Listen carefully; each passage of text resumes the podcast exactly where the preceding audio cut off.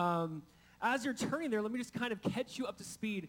Uh, this is our second week in the seven churches of Revelation. So we are going to take seven weeks to look at the seven different churches that Jesus is specifically writing and speaking to. And so I want to kind of give you some background, help you understand Revelation a little bit. Uh, we looked at this last week, but Revelation, the word revelation, literally means the unveiling. And it's called the unveiling of Jesus. And I just want to be really clear. Uh, Revelation is all about Jesus. When you read Revelation, John, the disciple, John, who's now about 90 years old, the, the follower of Jesus, the guy who wrote the Gospel of John, 1 John, 2 John, 3 John, he's on a little island called Patmos, uh, and he's exiled there. And as he's there, he has this unveiling of Jesus. And I want you to think about John, John who walked with Jesus, talked with Jesus, ate with Jesus, knew Jesus intimately, put his head on Jesus' chest for his last meal. John now has an encounter of Jesus, and he says, I fell over as a dead man. John, who's been walking with Jesus for a long time, had a fresh revelation of Jesus. And here's the thing Revelation gives us kind of a new uh, insight or, or idea to who Jesus is. We obviously know Jesus as the suffering servant. We know him as the one who came to die for our sins. But do we see him as the conquering king, as the king of kings, as the lord of lords, as the, the one who comes back on that white horse, ruling and, revela- and ruling and reigning in Revelation 19? Like, Revelation just gives us a whole new perspective of just who Jesus is. And my prayer is that as we walk through these seven churches, that we truly get a fresh perspective of Jesus. Like, I don't want to just gain some new information. I don't want this to be like, wow, that's interesting, the seven churches. Like, I would love for us as a church community to have a fresh revelation of Jesus. That we'd see Jesus for who he is. That we'd see Jesus as all powerful, all glory, all might. And that we would actually ourselves too realize that, yes, Revelation, though it's about end times, it's a fresh perspective on the person of Jesus. Now, if you've ever read Revelation, I don't know if you ever have, I would highly encourage you to read all of Revelation. I've studied it several times, and I grew up in the church where, like, even as like a young kid, they'd read Revelation to us, and this used to really freak me out. Um, I don't know if you've ever read it, and you're like, oh my gosh, what the heck is this monster thing described here? Um, listen, obviously, it, it shines some light on some end time stuff, but really, what we see and what we learn in Revelation is that evil is conquered by Jesus, and one day he will rule and reign, and he'll bring justice, and the things that you and I invest in need to change that we need to invest in heavenly things, in eternal things. Revelation gets our eyes off of this, what it might call Babylon, the things of the world, and onto a greater kingdom, the kingdom of God, the kingdom of heaven. And so if you've ever kind of been like nervous about Revelation, just, just see it for what it is. It's a revelation of Jesus and we want to give Jesus the rightful place in our life again. Uh, there's this old, you know, British commentator named G.K. Chesterton. Uh, maybe you've heard of him, but in his British wit, he said this. He says, And though John saw many strange monsters in his vision, he saw no creature so wild as one of his own commentators kind of British wit right there, but I think it's funny. Like, meaning when you read some of the, the commentators in Revelation, man, like some, some of the things they talk about, it's almost like conspiracy stuff or maybe like freaks you out about end times, antichrist stuff, and maybe kind of does something to you. And he's just kind of mocking that, saying that we can't miss the picture that it's about Jesus. This is the revelation of Jesus. And so here's what we're looking at. There's seven churches Jesus speaks to specifically and intimately. He knows what's going on. He knows their needs. He knows what's happening and he has a very specific word for these seven churches. And so we'll be at the second church today, the church of Smyrna. This is known as the persecuted church or the suffering church. And yes, on our three-year celebration, we're going to talk about persecution and suffering because that's what we do here at the Exchange. We're probably the only church on its anniversary. They'll be like, hey guys, let's talk about suffering and persecution. Happy birthday. You're like, really? I, no, just I brought a friend. I'm sorry, but that's just who we are.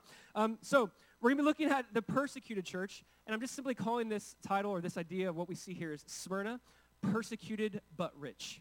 Smyrna is a persecuted, but as Jesus would call it, a very rich church. And so we're going to see that persecution suffering is happening in the church, but at the same time, there's, there's wealth there. There's richness there.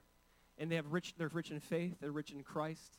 And we want to look at that uh, more in depth. And, and here's what's interesting. Uh, Revelation 2, verse 8 through 11, the church of Smyrna, this is actually the smallest amount of words directed towards the church. Jesus, it's only four verses, Jesus keeps his words very short and sweet and very direct to a church that is suffering. Um, if you've ever been around people who are suffering, like the number one rule in like leading a funeral or memorial is keep it short and sweet and to the point. And this is what Jesus does. They are suffering, they're facing extreme persecution, and Jesus encourages them and speaks into them. Now, If you missed last week, or just let me give you a little refresher, every letter ha- kind of has a similar flow to it. There's basically like seven components that we see in each letter. Now, there might be about five to seven of these components depending on the, the city or the church. So here's kind of the idea. In every letter, you see the destination, right? Number one's the destination, who it's written to. Then you're going to see a description of Jesus. This is unbelievable. Jesus describes himself in such a way that is exactly specific to what that church needs to hear. So you have a destination, then a description of Jesus. Then you're going to see a, a commendation or praise. Jesus praises or commends every single church except for two. Sardis and Laodicea get no praise. Sardis is called the dead church. Laodicea is called the lukewarm church. Uh, those are the two churches we don't want to be like. Like out of the seven, don't be like those two. Uh, and next, there's going to be some sort of exhortation, like an encouragement or warning, maybe a mixture of both, where he enc- encourages them, but he also warns them. And then we're going to see some sort of allusion, meaning a reference to his coming. And then lastly, for every single church, there's a promise. He's like, if you overcome, then I will. If you endure to the end, I will promise you or give you. And there's a promise to every church. Now, let me just say this. It says, he who has an ear to hear to the churches. And so the Spirit, Jesus, is basically making it plural to all of us, saying this promise is not just reserved for those churches, specifically, but for the churches to come. So listen, as we read those promises, I so believe that that promise also exists for us today. Now, um, the reason why, again, I just want to give you this intro is, listen, Smyrna, the church we're looking at, Jesus had nothing negative to say about this church. This church and the church of Philadelphia, the loving church is what it's called, this church in Philadelphia had nothing, he had nothing negative to say about. If there's two churches we want to be like, it's the church we're going to be studying today which is the persecuted church, which is the suffering church. Now, by no means do I want to be like, yes, let's be the persecuted church. Like, I don't want that. I'd rather be Philadelphia. But honestly, I'll, I'll take it. If we could be a church in Revelation, we want to be like Smyrna. And we want to learn through their suffering, through their persecution. Uh, we don't want to take Christianity lightly. We're not here to play games. You're not here at an event watching someone. This is a community of believers following Jesus, and we want to invite you into that if you're not. We want to say, do you want to follow Jesus? Do you want to walk with Jesus, know Jesus, know the way of Jesus, the teachings of Jesus? Do you want to, to, to see what it's like to follow him? How he will truly give you life and life more abundantly. And with that, with that abundance of life, with that in, internal contentment and peace, will also come outward difficulties. And we see that here specifically in Smyrna. So, let's read Revelation chapter 2, uh, verse 8. You guys ready to talk about persecution and suffering? Yeah, happy anniversary. All right, uh, here we go. Revelation chapter 2, verse 8. Here's what Jesus says. Jesus says in verse 8, And to the angel of the church in Smyrna write, These things says the first and the last, who was dead and came to life. I know your works, tribulation and poverty, but you are rich. And I know the blasphemy of those who say they are Jews and are not, but are a synagogue of Satan. Do not fear any of those things which you are about to suffer. Indeed, the devil is about to throw some of you into prison that you may be tested, and you will have tribulation 10 days. Be faithful until death, and I will give you the crown of life. He who has an ear, let him hear what the Spirit says to the churches. He who overcomes shall not be hurt by the second death. Uh, let's just pray invite the Lord to speak uh, over us and into us, and uh, we'll get into the word. Father, we just thank you so much. We thank you. Father, we thank you for your son Jesus, who is the King of kings and the Lord of lords. We thank you for Jesus, who came the first time as that suffering servant, as the one who took on the sins of the world, the one who died a death on our behalf. But God, we also thank you for what Revelation shows us that he conquered death, that he will come back and rule and reign, and that Jesus, you invite us into this. You invite us into this relationship with you, God, this, this plan that you have from the very beginning, that we'd walk with you, that we'd be with you like we once were, that we just enjoy you. Jesus, I ask as we just study your word, that you'd speak to us. Holy Spirit, that you would reveal to us uh, sins, idols, maybe comfort, things in our life that might be getting in the way. Lord, how we just want to hear from you now. Bless everyone in this place. speak to them, refresh them, encourage them. God, help us think clearly and soberly about this present moment we're in. We ask this, Jesus, in your name. Amen. Amen.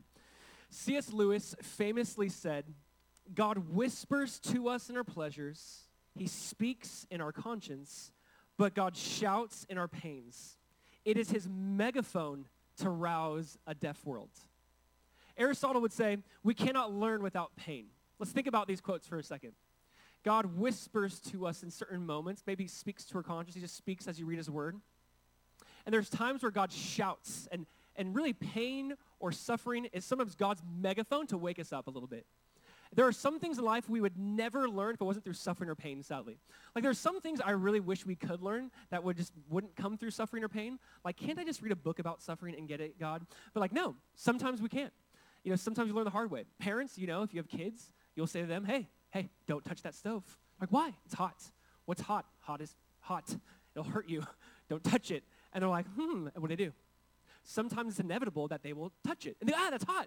You're like, yep, and some things, sadly, we only do learn by learning. Now, I really want us to think about this. There's some people we've watched walk through just extreme things in life. Maybe you have a close family member or friend, or maybe you have personally watched someone walk through just personal pain or cancer or suffering or death or loss, loss of home, loss of job. Like everything happens kind of in one year. And it's crazy because we've watched people walk through this, and you kind of see one of two things happen. You either see that God uses those circumstances to produce like this character in them, like God refines them. They maybe have a maturity or an outlook on life. They maybe have a perspective. You go, how are you handling it this way? Like, are you just naive to what's happening? And just like, you know, God's been so faithful throughout this. And there are some people who usually come out maybe mature through that. And you see that in them. You go, man, I want that. There are others who they go through loss. And understandably, it's painful, it's difficult. But you might see them become bitter. You might see them become miserable people. No one wants to be around that. Like, They've kind of cut off all ties, all relationships. They've gone through a couple of things. They blame everyone. They blame God. They blame the church. They're miserable people. There's, there's no joy whatsoever. And it's crazy how obviously none of us can control our circumstances or the pain or the suffering. Like we don't choose what we go through. We don't choose our pain or our suffering in that way. But we do choose how we respond to it. Like pain and suffering is inevitable. Misery is optional. And we got to see how do we respond to it in that moment. And, and what's, what's going to be the person's response to what they're walking through. And here's what's happening. Jesus is speaking to a church that is suffering and going to suffer more. I mean, they're walking through some painful things as we'll look at their history. And they're going to walk through some pretty painful and messed up things. And Jesus is speaking to this church. Now listen, we all suffer, we all have pain. I don't know if we fully can relate to their form of pain and suffering. Like their form of suffering comes through persecution. I don't know if this is maybe our form of suffering or pain. They're suffering because they're followers of Jesus in a culture that hates followers of Jesus. They're suffering because they're losing their jobs, their loved ones, their possessions. I mean, they're losing really at all to follow Jesus in a very wicked time. And so their suffering might be different than our suffering. I don't think that it's completely unlike our suffering. I think that we might be entering or walking into a season like that, possibly as a, as a culture. We'll, we'll look at this worldwide and we'll talk about it in our context. But we must learn from, from them. You know, we might not, again, relate to the reasons why, but we can relate to their suffering. You know, it's funny. Um, yesterday, I had one of those like proud dad moments. My son, who's five years old, had his first basketball game, and you know, basketball is like my life. So he had his first basketball game. I brought him to it, and I don't know. It's like stressful for me because like no one's obeying anything or doing the rules. Just five year olds running. It's just chaos. And I'm like, like I want to be proud. I'm also like, this is it. Like I don't know. It stresses me out. But it's just so fun to watch him and play and, and do everything. But before we got to the game, we couldn't find any basketball shorts. And so we were looking for shorts. And my son goes to, it's called Calvary Christian Academy. Says the word Christian. And I go, hey, just put your like school PE shorts on. He's like, can't. I'm like, why not? He's like, it says Christian on it. I'm like, yeah? He's like, they'll beat me up. I'm like, what do you, what do you mean? He's like, they'll know I'm a Christian and beat me up. I'm like, oh, this is when you know you're, you're a pastor's kid, and like, there's some problems there. Uh, I've got to stop like reading to him the book of Acts before he goes to bed. Um, I'm like, dude, what are you talking about? You play basketball at the YMCA, like the Young Man Christians Club. Like, you're not to get beat up. They're like, no, Dad. I'm, I'm trying to tell him, like, okay, well, hey, what if that happened? You don't want to be ashamed of that. Like, how cool? And I'm trying to like, convince my five-year-old to get beat up. I don't know. It's just one of the weirdest conversations I've had. And I'm like, Micah, you're five. Like, they can't even read the word Christian. Like, you're fine. And it's crazy how in his mind, he literally thought to himself, and he said out loud to me, I can't wear those. They'll know I'm a Christian. And, and here's the funny thing. My son's five years old. He tells people about, he'll tell our neighbors about Jesus. He'll be like, do you believe in Jesus? He's very bold. And then he's like, I'm going to get beat up. And I know that's probably some counseling that needs to happen there. And I'm, I'm trying to walk through that door. But I'm just trying to go, no, no, Micah, like that's not the moment we're in. But maybe, maybe he's not too far off. Maybe he's been feeling or sensing that. Maybe you felt some just social norms. You go, ah, but once I introduce Jesus, it changes the dynamic. Or truly, they look down on me, or they look down on my education, or they look down on what I've experienced once I throw that in there. And imagine that times 100 with this church. I mean, this church is really suffering and being persecuted for the gospel of Jesus. And I want us to get, get the context, and I want us to understand it in our day today. I think it's going to be very valuable. So let's do this. Let's break it down. Can we do that? Number one is this the destination. Who is Jesus speaking to? He says in verse 8, to the angel of the church of Smyrna. So that's verse 8. Let's stop there. So the first thing is destination. It's Smyrna. We talked about this last week. Uh, the word angels, messenger, messenger could be a word referred to a spiritual leader, an elder, a pastor. It could be an angel. I think it's most likely a person. We'll move on though, but he's writing to Smyrna. Let's talk about Smyrna. Um, last week we put this picture up, so I'll put it up again. Uh, the seven churches in Revelation are all in modern day Turkey. Uh, it's called Asia or Asia Minor. The Bible might use the term Asia. No, it's most likely referring to uh, just modern day Turkey. So we looked at Ephesus last week, right? We talked about it. Go back and listen if you missed it. Uh, this is not the most helpful map now that I look at it, but uh, 35 miles north uh, on the coast is Smyrna. It's modern day Izmir, or Ismar, I can't really say it, forgive me, but it's a modern day city. Now, this is a modern day city, unlike the other six where there's just kind of ruins, or maybe some don't even have the best ruins, but there's actually people still currently living in where Smyrna or Izmir would take place. Now, there was a, today there's about 4 million people there. There, there's maybe a, you know, a few, you know, 50 to 100,000 people there. Uh, let's just talk about Smyrna, though. So Smyrna um, was a very wealthy city on the coast. We know that a lot of ships would go to Ephesus, but there's a period of times where the larger ships would be going to Smyrna. There was a ton of wealth there. Uh, Smyrna was one of the first cities to actually em- embrace Roman worship, to embrace Roman gods. Uh, I think around like 135 or something BC, like they started embracing even like kind of Roman thoughts and ideas. And so Smyrna has some, some long history there. Uh, you, you actually can, back then, you would go to Smyrna. There was different temples. Like imagine our city of churches. There was temples. They had a temple to Zeus. They had a temple to Apollos, a temple to Aphrodite. They had a lot of very beautiful, expensive temples where people could go to worship their god.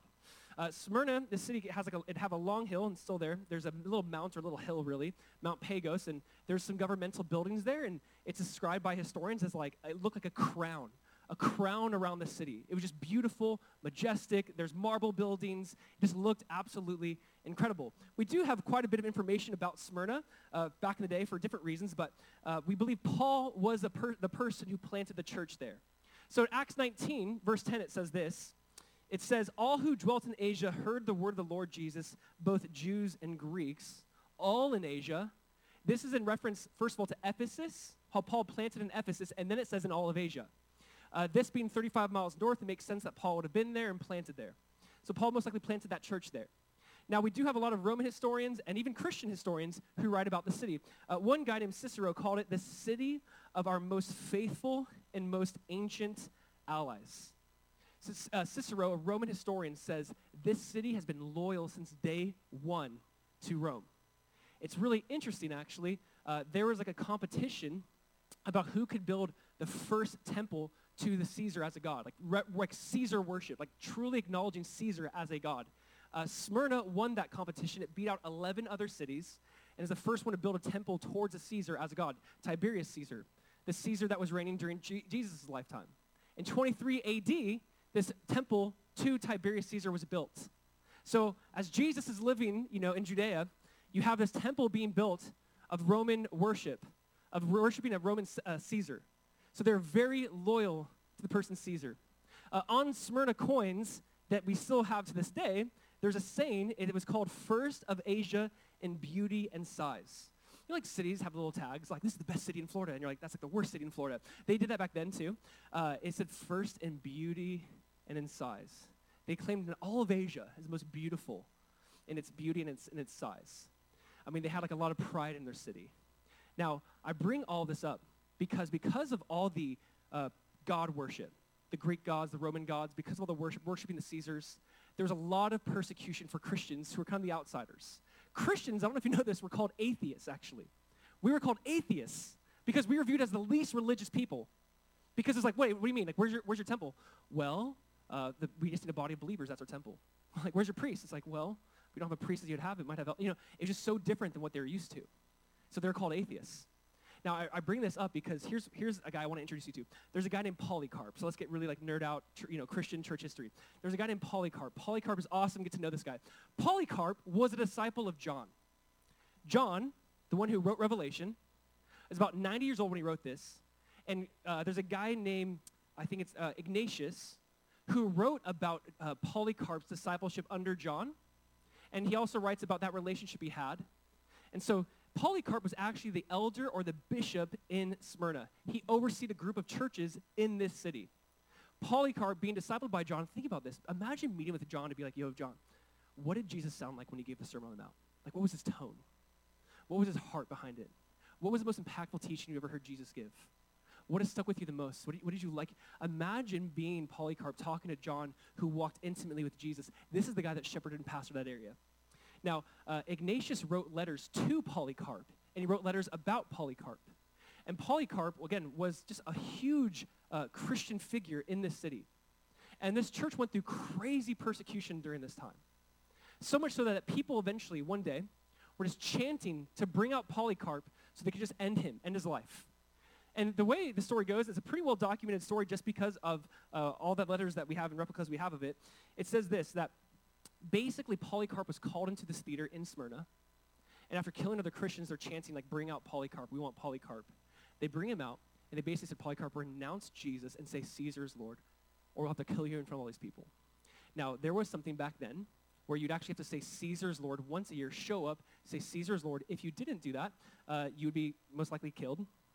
If you did say Caesar is Lord, and it was just kind of like a petty, quick thing, Caesar's Lord, they give you a certificate and be like, good job, you're good for the year. So you hit your quota. You said Caesar is Lord, you get your certificate, just move on.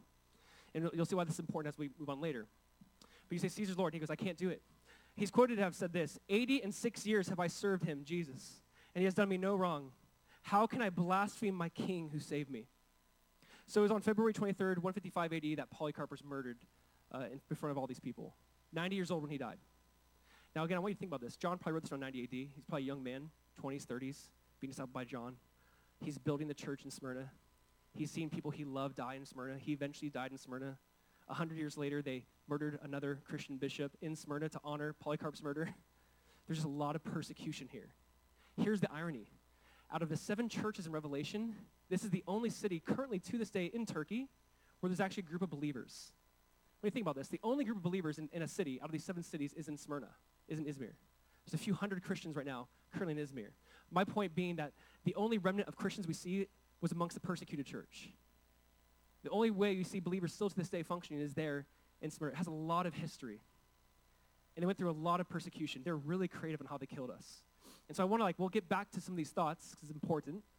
But you, this is the city Jesus is speaking to. Now, please listen to this. That's, that's the destination.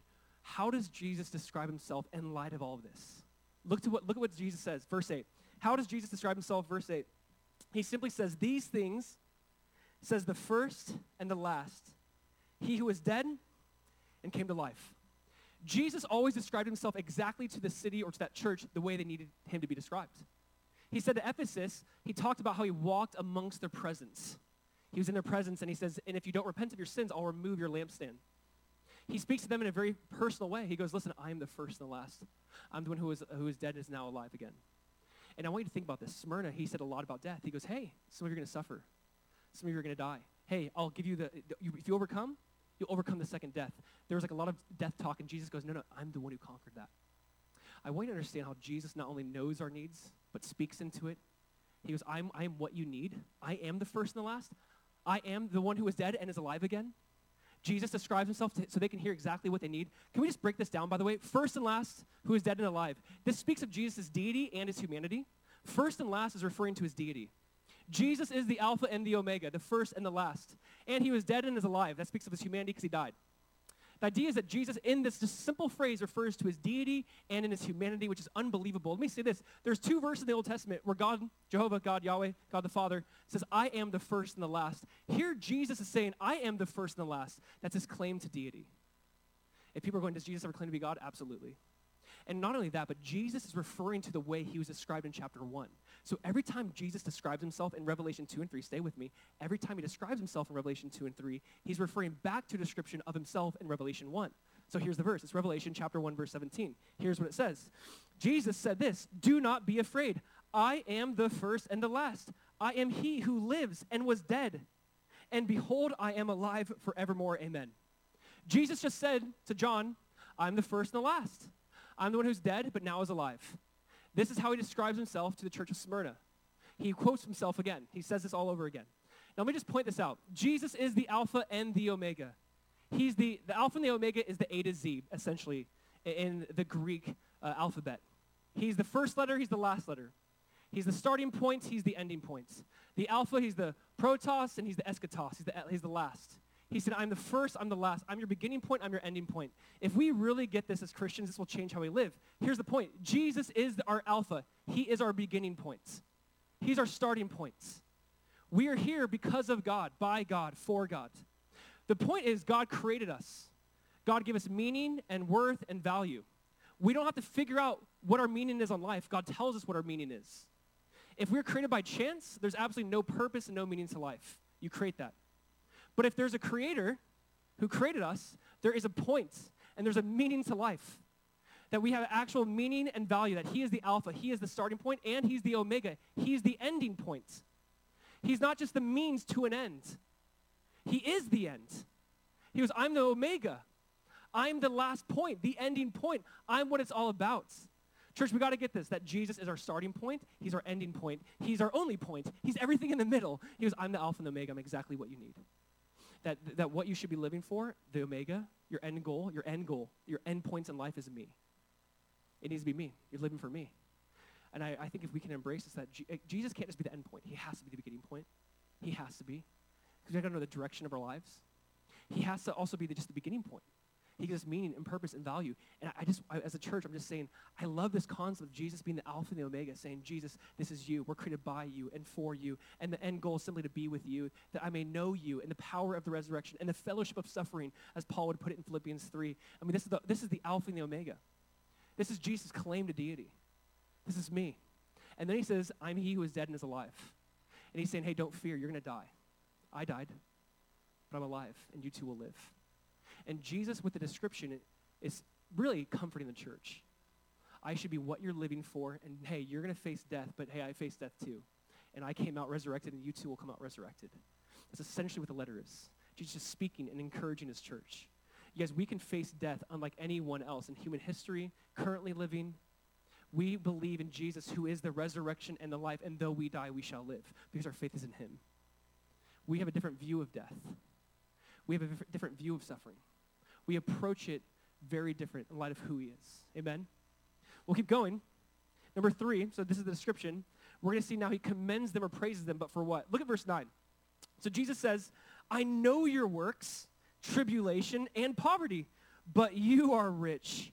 And I know the blasphemy of those who say they are Jews uh, and are not, but are a synagogue of Satan. Okay, so what is he talking about? What is he saying? Let's just break this down really quick. He's actually putting it in a positive of light. He's like, I know your works. You've suffered your tribulation. I, I see that. I see your tribulation. I see your poverty. And I see the blasphemy. This word is the word slander of those Jews who call them Jews but are not. And so he's basically saying, uh, you're in tribulation, you're, you're poor, and you know what? You're being slandered. So let's just kind of break this down, how, how this makes sense. So, first of all, there's tribulation. Like, I want you to think about this. He goes, I see that you're in tribulation. This is a different word than like suffering. It's extreme suffering. Uh, this word in the Greek is thlipsis. It's the idea of a, a grape being crushed and producing juice, or uh, thlipsis was also used as, uh, as a word to separate wheat from the tare. So like the actual like the, the actual nutrients from just the outside cover. It was to separate the wheat from the chaff. Maybe that sparks your memory on some parables Jesus gave of the separation between the wheat and the tares, or the wheat and the chaff. And the idea was that tribulation does that. Think about that. Tribulation, he's saying, separates the wheat from the tares. Tribulation separates the wheat from the chaff. That was the same word. A lot of words were used as like word pictures. And it's a great idea of, oh, thlipsis, the separation of the real deal from the fake. It's crazy how tribulation will separate the real deal from the fake. So often it's suffering, it's tribulation that reveals who's really following Jesus and who's just around it. Who's really following Jesus and who's just kind of maybe interested, or they grew up in a religious environment the idea is like tribulation so often will reveal who's really all in. It's crazy. You just see that throughout history. As the church has suffered, you kind of see like, is this, is, this a, is this really their faith? Are just around it?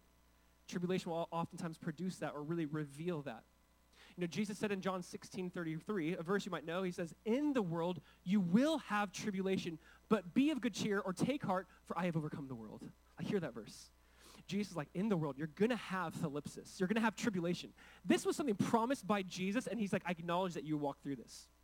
He's like, one day you're going to have tribulation, but take heart, be of good cheer. I've overcome the world. We talked about that last week. How are we overcomers? Because Jesus was an overcomer. Jesus overcame, so therefore I overcame. He goes, hey, you're going to face tribulation, but be of good cheer. Take heart. I overcame that. You too will overcome that. Now, why do I bring this up? Because tribulation is promised to the church. It just is from day one. It's promised to the Christians here. And these, this is a church that's walking through tribulation. And so often, this is how God grows the church. It, it just is. It's crazy how God will use persecution and suffering to grow his church. He, he so often uses that throughout just the history of the world. It's through suffering or per- persecution you see a trimming effect happen, and then you see the seed being planted and growing effect happen. You see people dying off for their faith in Jesus, and then you usually see a small remnant of believers, and then an explosion or revival of faith. That's what happens so often. Tertullian, a church father, said this The blood of the martyrs is the seed of the church. The blood of the martyrs is the seed of the church. What plants the church? What goes, when, when Christians are martyred on behalf of Jesus, you're killed on behalf of Jesus. This is the seed that just grows the church. So often it's their tribulation, God grows the church. And Jesus is like, I see it. I see it in you. I see your tribulation. And I promise that. You will have tribulation, but I've overcome the world. And then we'll keep going. He says, I see your poverty. I see that you're poor. Now, this is interesting to me. Uh, in the Greek, there are two words for poor. I'm not going to pronounce it right, so I'll just, I'll just, we'll just put it up here. Uh, but one's like pania. It means poverty through manual labor. It's like the person who has, they, they work with their hands, right? And he goes, you know, you're kind of paid min- minimally. You work hard, you're a good worker, but you're paid min- minimally as a paid labor worker uh, back then. And then there's this other word for poor, which is, you can see it, probably a really difficult word to say. I can't say it. Uh, it just means complete destitution. This is the word Jesus uses for this church. He goes, I see that you're completely destitute. Like you have nothing. There's like poor, and then there's like you, which is like po. I don't even know. You're just very poor. He's like, you have nothing. That was them. Like, here's the idea too. Stay with me, because really think through this. In Smyrna, um, let's say you worked with metals, or you're like you're a silversmith, or you're a smith of some sort, or let's say you worked down by the sea, you worked in the boats, you worked on the docks. Every kind of uh, occupation was tied to some economic god, meaning um, you were part of like a guild. So like we're the, we're the smiths, and we like, you know, do stuff with metals or whatever. The idea was you had a, a god of metals. Or if you worked in the boats, there was a god of the boats. And you would work together, like you had your little guild, like your little union. And in, in many ways, it's kind of like you, everyone, would go then to their temple and worship their God of the sea or worship the God of silver. And the idea was Christians who worked in these different fields were going, we're not going to go with you to worship these gods. I'm not going to pay homage to this God of the sea or God of metal. I'm just not going to do that. So think about what happened. A lot of Christians started losing their jobs. Hey, aren't you with us? I mean, you're one of us. You have this skill set. Go worship our God or get out. So slowly over time, the church started losing its jobs. It started losing occupations, started losing business, they were truly poor. And think about this this is not an uncommon thing. Persecution, a lot of times, will happen in that way. You might lose your job. You're a Christian. Does that mean you're bigoted and narrow minded? Okay, so a lot of times this will happen within cultures and without the world. It's like, well, because you're a Christian, there might be some sort of backlash. There might be some, I don't want to do business with you. Hey, you're not welcome here. There's a lot of assumptions when you say you're a Christian. They're, they're wrong, but there's a lot of assumptions attached to it. This was happening. They were losing their jobs, their incomes. Actually, in Hebrews uh, verse, chapter 10, verse 34, it says this about Christians. It says, They joyfully accepted the plundering of your goods, knowing that you have a better and an enduring possession for yourselves in heaven. Think about that. Christians at that time were joyfully letting their goods be taken from them. Joyfully. You want to take my stuff for being a follower of Jesus? It's yours. Crazy. I'll be honest, that's not a mindset I have. This was the mindset of the church that must be in our church. It must be in every church. The mindset of I'll be poor for Jesus I'll be poor for Jesus. If I'm going to lose my job for being a Christian, I lose my job. It's crazy. That was their mindset. Notice that Jesus wasn't like, hey, I see your works and your tribulation and you're poor, and if you just had enough faith, you'd be rich. No. Jesus isn't like, hey, you're poor, that means you lack faith. That's not what he says. And I want us to like get this. That sometimes, obviously, many times following Jesus, there's a cost. Jesus said that. If you want to follow me, there's a cost. Before you follow me, count the cost. If you want to find your life, you got to lose your life. And this is what's happening with the church. This is the gospel of Jesus. It's a life, a life more abundantly. But a part of me is saying, who's willing? Who's down? You know, honestly, as followers of Jesus, this is one of those things I'm, sometimes we can make the gospel message so, so shallow. Let me just say this God is so good. He rescued me, He redeemed me, He saved me. I was dead in my sins, and God loved me and saved me and redeemed me. There's nothing I ever did for God's love. Nothing. I never did one thing to get God's love. God just loved me. Same thing with you. Nothing you could ever do to get God's love. But the gospel of Jesus also infers there's a cost. There's a cost. And these Christians were more than willing to give it up. So Jesus says this I know your tribulation, your poverty. Can we keep going? He says, But you are rich. Do you see that? Look down again. Verse 9. But you are rich. How cool is that? He's like, You're poor, but you're rich. Conversely, there was a church called Laodicea. We'll get to in a few weeks. It's our last church. They were rich, but Jesus called them poor. It's Revelation 3, verse 17. What does Jesus say here?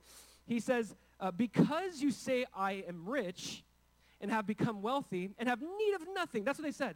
And he says, You do not know that you are wretched, miserable, poor, blind, and naked. The words of Jesus to this church. He goes, You think you're rich, but you're poor, miserable, blind, naked. Now, conversely, to this church, he goes, You are poor, but you are actually rich. You know, a lot of us have a false estimation of our spiritual condition. That's the idea.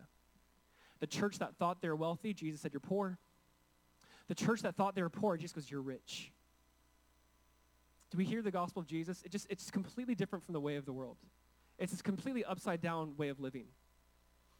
He goes, we're, they're going, we're, we're poor. He goes, I know you're poor, but you are rich. What did Jesus say in Matthew 5, 3 in the Sermon on the Mount? Blessed are the poor in spirit. For what? For theirs is the kingdom of heaven. Jesus goes, you want to be rich? Be poor in spirit. And that was this church.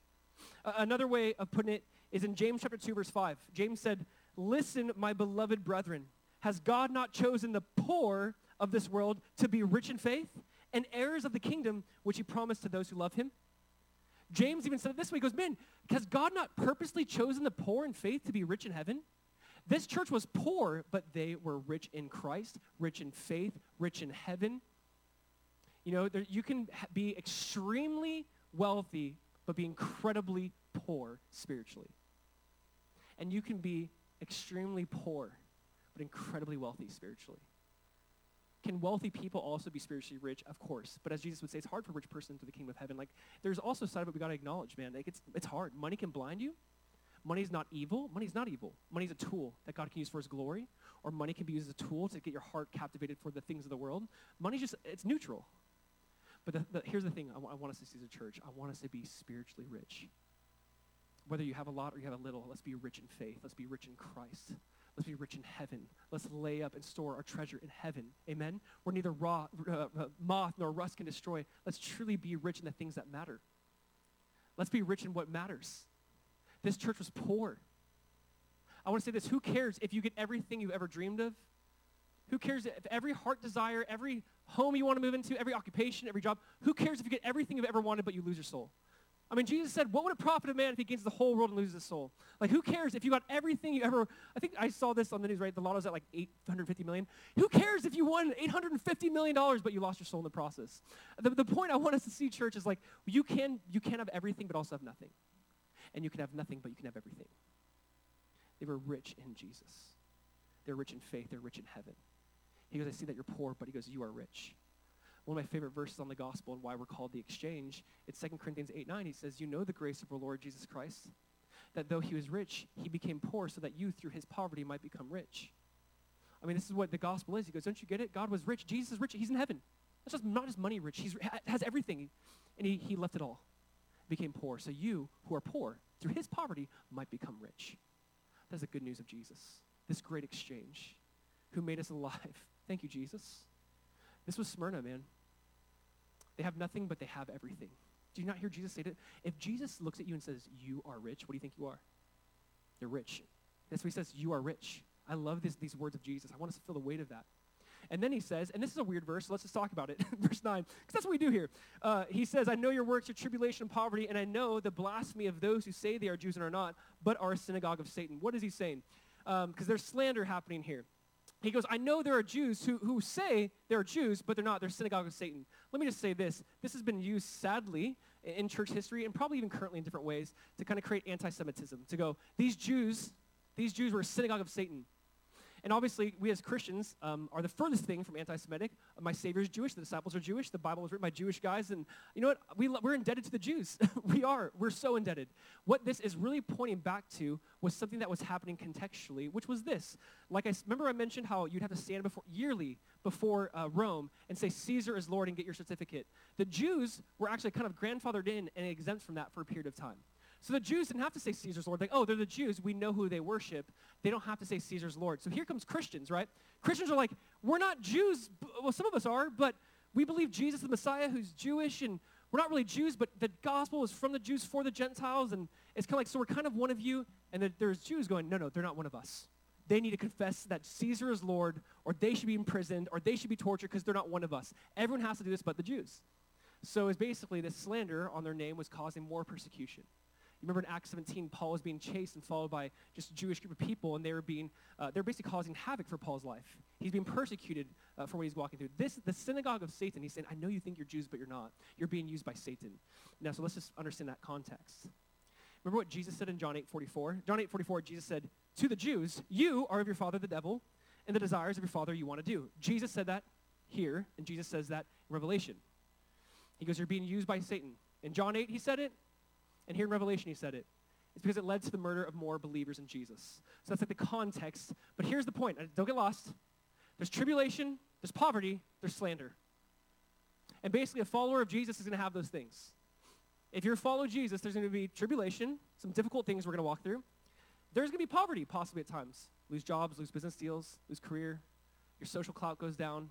It affects your job interviews. I mean, that's very possible, of course. Then you're going to see, obviously, there's slander. But you know, they're Christians. They don't deserve this. Aren't they like the worst people alive right now? like th- there's going to be all of that attached to that moment of just saying you're a follower of Jesus. So here's why I'm bringing this up. He commends them. He's like, you've done it well. You suffered well. But he's also now going to encourage them. Like, don't give up. Don't stop now.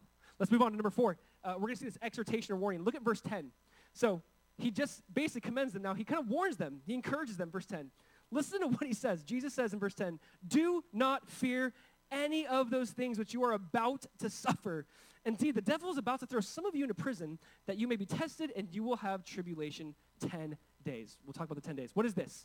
Let's first break this down. Do not be afraid. Uh, the number one command in the entire Bible ever given, the number one direct imperative or command something ever said is do not fear. That's said more than anything else. Do not fear. Do not be afraid. Supposedly, there's at least 365 of them, one for every day of the year. Do not fear. Do not be afraid. You should have no fear, right? Here's what he's saying. Jesus is saying, do not be afraid of the things you're about to suffer. Though they take your land, your possessions, your job, your family, your life, they cannot take away me. Jesus is saying they can take away everything from you, but they can't take away you from me and me from you. Do not fear the things you're about to suffer. You know, fear is weird. Fear can like make us either run to God or run from God. When you get afraid, it can cause us to like in prayer to seek God or, or run from God. You know, what's really cute to me, my daughter who's two next month, uh, when our doorbell makes this like little sound, she'll hear this little like dinging sound, and she does this like Yogi Bear run where she like she runs in place and then like runs to me. Like I love it. Like she gets afraid, she sees the doorbell, she hears the doorbell, and like runs to me. And I'm part of me is like as a dad, I'm like, oh, like I almost want her to be afraid. It's not, it's not good. Because I love it. I love when she's afraid. She's like she runs to me. It's the cutest thing in the world. And fear can do this. It can either cause you to just be afraid and isolated, paralyzed, run away from God, or fear can cause you to run to God. And so fear, is Jesus here he says, don't be afraid. Don't be afraid of the things you're going to suffer. They can't take you away from me. They can take everything else. They can't take away that. I, I do want to like talk about this. Uh, there, by the way, there's, there's, this weird phrase: uh, the things you're about to suffer for 10 days. You're like, what the heck is that? Um, join the club. I don't know. I have no idea. A lot of people talk about this, right? There's a few ideas. 10 days can refer to, some people would say, 10 periods of church history or church, church suffering, where the church has suffered. Some will say it's 10 Caesars that came after this guy who's living named Domitian. Um, some will say there's things like that. We don't know. Uh, some will say it means like as soon as they got the letter, there's 10 days of persecution. Um, it's believed that this is more of a Jewish or Greek idiom, that 10 days meant a short period of time. I kind of land on that page. That's more of like an expression like, hey, you're going to suffer 10 days. You're going to suffer for a short period of time. We don't really know, but here's the point. Jesus says, don't be afraid you're going to suffer. Let's talk about this, because I really want us to get this. There, this church is about to suffer. Think about Jesus. Imagine Jesus giving you a war. Imagine Jesus comes in and goes, hey, don't be afraid of the things you're about to suffer. Like, what does that mean? Like, imagine hearing that from Jesus. Like, you're going to suffer. Don't be afraid. This church really did go through crazy persecution. Domitian, the emperor living at this time, was known for tying Christians to horses and having them go in four different directions. He is known for impaling Christians from the bottom through the top. He is known for drilling heads or drilling holes into Christians' heads and putting like liquid metal in it until they died. Very creative on how he killed Christians. I mean, this church went through it.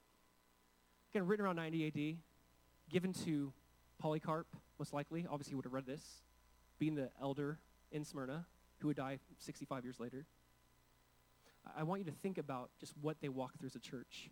Listen, I want to talk about this for us because what do we take away from this? Listen, there's always been church, and throughout history, there's just been suffering. You know, I have a book called Foxe's Book of Martyrs. I would encourage you, just get it, read it. It's crazy. You'll get stories from the first century all the way up until the modern day. Stories were in Asia in the 2000s. There are stories of Christians being dragged out of their underground churches and laid on the street and a bulldozer bulldozing over them as they're singing hymns and praise to God. They hear the bones of their loved ones being crushed. This is like within 20 years, right? There's things, whether it's in modern day Iran, Iraq, Christians are being persecuted like crazy in Iraq recently. You know, you can go back throughout any continent, any part of the world, UK, Europe, Christians burned at the stake. I mean, there's always been suffering of some sort. Like, we can't be naive. Like, we live in a really unique time period. I, I honestly, we are so crazy blessed. There's this unique thing called freedom of religion right now that we have, freedom of speech that we have. It's very unique.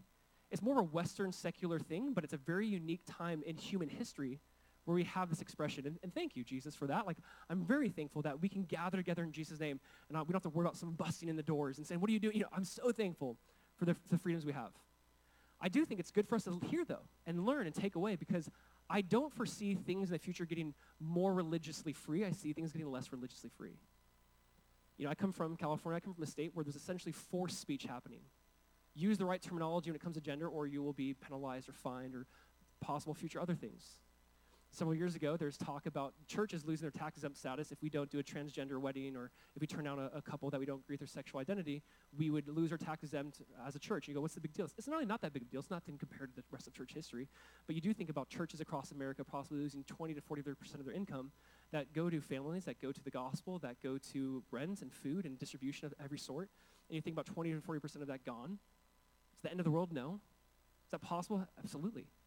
I wouldn't be surprised in 10 years if we lost our tax, exempt, our tax exempt status. It's weird to think that way, but I wouldn't be surprised. Would it hurt us? Yeah. But do we double down on the gospel of Jesus? Absolutely. There's this great paradox within church history when it's persecuted, when it's suffered, it grows. Do we want this? Who's like, yes, now sign of for persecution? Like, no. Do we want to be obnoxious? Intentionally, no. Listen, Christians, for some reason, are already offensive enough. we got to take it easy on that. The gospel of Jesus, let that be offensive. That Jesus is the way, the truth, and the life, that no one comes to the Father except through him. That's an offensive statement. Jesus is claiming exclusivity only through me, but it's inclusive. Anyone can come. It's the most beautiful thing. You know, we're going to be preaching things. We've done series. You know, it's funny. I, I, laugh at this. It's not even a big deal. Our Facebook got flagged like two weeks ago, right? It's like uh, you have 48 hours, or we're removing your church's Facebook page, and no reason why. I was just like, okay, like it's just funny. I'm like, we had to fill something out. No email saying thank you for filling this out. No reason why we were about to get excluded. I think it's possibly, if you're with us during our Gospel and series, I think it's probably because one of the teachings on the gospel and sexuality or something like that. But it's funny because they transcribed our message. So right now they're transcribing this. Like, hey, Facebook. It's really, it's bizarre, right? My thing is, now we lost our Facebook page. Let's say that were to happen. It would think you're like, oh, man, we have, that's how we communicate. Is that like persecution? I don't know. Maybe it's a form, soft persecution versus hard persecution we do live in a moment where I go, thank you, Jesus, for the freedoms we have. I do see that slowly being lost. Now, does that mean we'd be afraid? No. Like, there is something happening. There's censorship happening, and, and whether it's of apps or of people groups, it doesn't matter whether or not we like that or agree with that, but I do want to bring this up. Historically, when censorship happens, usually persecution follows to some extent. When censorship happens, it usually becomes a religious censorship. And I just think it's something to be worth aware of. Like censorship historically has never been good in any sort, in any form, and it's usually led to more persecution we have Romanian Christians, and censorship happened there, and that was not good for Romanian believers in Jesus. Have, we have people in South, from South American countries, a part of our church, they saw censorship happening. It led to more persecution amongst believers. My point is not to say, so we got to freak out. No. I think what Jesus says to this church, what he would say to us, do not be afraid. What did he say next? Do you look down verse 10, the very end of verse 10? Look down. He says, be faithful till the end. Be faithful. Man, I just think Jesus would say that, be faithful. Do, should we use our voice and speak up? Absolutely. Do we need to be afraid? No. I, I think this is when Jesus grows the church. this is when the tribulation, that thlipsis, that separation happens of, okay, who's all in? Listen, though maybe slowly some things start getting stripped away, we double down on it more. We go, okay, we're going to go more because the gospel of Jesus is effective and the world and the enemy knows that. So we're going to communicate. We are not ashamed of the gospel of Christ. It is the power of God to salvation. Amen? Amen? You know, what we walk through is very, very minimal. I remember like a year and a half ago, there's a atheist guy, part of an atheist club, who saw that we were at Quiet Waters Elementary, and his whole thing was like, get us out of the school. Like he, he was so angry that churches are meeting in schools, and he writes the district and he writes to the principal. To be honest, like it didn't really affect us. It just made him look really annoying. Like he was just annoying. The principal's like, yeah, like like I'm. The principal's not a Christian. He's like, I'm not a Christian, but that guy just really bugs me. Like you guys have been great here. Like you feed our teachers, you bless our kids. We love having you here. Like you're not going anywhere if it's up to me. You know, as the principal's saying. This guy posted a picture of my family and of our church, and basically got flagged by the FBI. I had the police tell me, hey, this guy who posted a picture of your family saying they should kick you out of schools, this happened not too long after Parkland shooting. And they go, don't worry, we flagged him. The FBI has surveillance on him. It's like, that is so cool. I love how it backfired on him. You know, it was weird to me to see, like, my, I saw his post before he blocked him of, like, my family. It's like, this is the Passions family. And it's, like, weird to see that. But to be honest, like, that's minimal. It's so minimal to what followers of Jesus has faced throughout hundreds of years, a couple thousand years. Minimal. I think we've got to take advantage of the moment we're in and say, we're not going to be ashamed of the gospel. I don't think censorship is ever a good thing. Any point in time in any history, it's never led to more freedom in any sort. I think forced speech is dangerous. We should be aware of that. But at the same time, if it limits, at that point in time, we say, but we're going to communicate the gospel of Jesus. Though they take it down, people who we love and follow, and they're removing their posts, their Bible verses, go, doesn't matter. We're going to double down on that stuff. The gospel of Jesus is so powerful. See, again, this is not to create fear. I love what one author said this. Uh, his name is Daniel Akin. He put it this way listen to this. He says, What should be our response? Exactly what we see here in Revelation 2. Do not be afraid. Expect it. Receive it from the hands of the sovereign God who is testing, pruning, and refining your faith. That's where we're at. What should, what should be our perspective on this? God is testing, pruning, and refining our faith. Do not be afraid. Be faithful until the end, as Jesus would say here. Be faithful until death. Jesus in Matthew 10 22 says, You will be hated by all for my name's sake, but he who endures the end will be saved. There's constantly that reminder. Be faithful until the end, but be faithful until the end. Church, let's be faithful till the end. Amen? Can I tell you what happens when you're faithful? Here's the promise. Number five, two promises. Look at the end of verse 10. He simply says, Be faithful till the end, or till death, and I will give you the crown of life. He who has an ear, let him hear what the Spirit says to the churches. He who overcomes shall not be hurt by the second death. Two things Jesus promises here. He goes, if you're faithful until the end, man, I'm going to give you the crown of life. If Jesus says he's going to give you the crown of life, Jesus is going to give you the crown of life. This is his promise. Be faithful until death, and I'm going to give you the crown of life. You know, the Bible talks about five different crowns. There's five crowns the, New Testament talks about. Here's the idea. The Bible also talks about two different judgments. Um, there's one we'll talk about probably later, but it's called the Great White Throne Judgment. This is where you don't want to be at. This is where every non-believer, somebody who's never believed or received the free gift of salvation in Jesus, will stand at the Great White Throne Judgment. Don't want to be there. It says heaven and earth flees from God's presence when that takes place. We're like, oh, let's get out of here. There's another judgment called the Bema seat judgment, according to 2 Corinthians 5.10. A Bema seat judgment is like the judgment that would ha- take place after a race or competition, and they would stand at judgment, but what do they judge for? They judge for how they, how they fought, how they competed. And it was usually, it's good judgment. Here's your wreath. Like, you, you did it. When the Bible says you'll receive a crown of life, when Jesus said that here, he used the word in Greek Stephanos, which is different than the word diadem, which he could have used. He doesn't say you're going to get like this kingly crown. He's like, you're going to get this, this crown you get from fighting, this crown from victory, this, frown, this crown from competition, this crown from athletics. You're going to get this crown.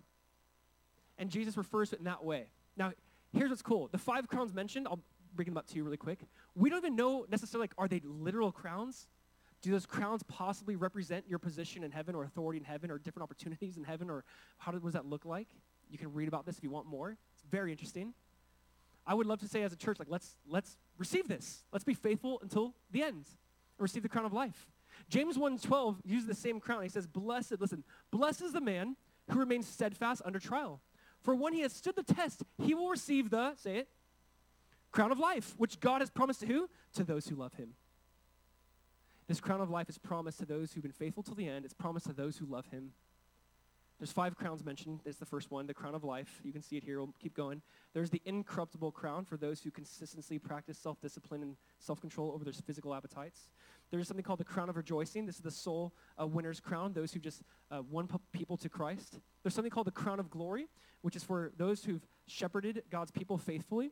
And then there's this crown of righteousness, which Paul talks about to all of those who love Jesus' appearing will receive the crown of righteousness. There are these five crowns mentioned. I really don't know what it means or what it's like. again, I think it's probably, it could be a literal crown. I do think of Revelation 4. When it says, the elders saw God on the throne, they fell down before his feet. It says the elders took their crowns and threw them at his feet. And they cried out, worthy is the Lamb and worthy is the God who sits on the throne.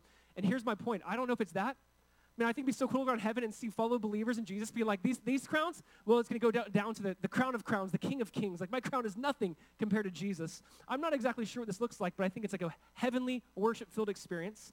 I also think the crowns could refer to some sort of position or authority. Not entirely sure, but I'll say this. There's a promise to those who've been faithful to the end. There's a promise to those who love him. James 1.12. Man, I love this thought for our church. Let's run this race well. Let's not just go through life being a Christian be like, well, I died believing the right things, right? Like, let's advance the gospel of Jesus on earth as it is in heaven. Let's advance the kingdom of God on earth as it is in heaven. Like, let's not just be okay with saying, I went to church, I did some things spiritually, and you know what? I was pretty good. Like, let's run this race well. Let's do what Paul described in 1 Corinthians 9. He who is faithful will receive the crown of life. And then, secondly, he goes, if you have an ear, let him hear what the Spirit says to the churches. So, everyone, again, and he ends with, in verse 11, saying, uh, He who overcomes shall not be hurt by the second death. The promise of this church, too, as well, is saying, listen, you're going to suffer. Many of you are going to die. But if you overcome, you will not see the second death. What the heck is the second death? Well, death is when the body is separated from your soul or spirit. When your soul or spirit leaves your body, it's death, essentially. The second death is when your spirit or soul is separated from God. The second death is when there's separation completely from God. Revelation 20 talks about this as the second death, when you're cast away from God's presence forever. He goes, if you overcome, listen, don't fear death. Don't fear death. Everyone's going to die. But you'll overcome second death. There's an old saying, and maybe you've heard it, I like it. You're born once, you die twice. You're born twice, you die once. Everyone's born once. But are you born twice? Everyone's born once. But you see, if you believe in Jesus, the Bible says you've been born again. And If you're born again, you only die once. The idea is if you're born once, you die twice. You're born twice, you die once. You'll overcome the second death. That's the promise to believers in Jesus.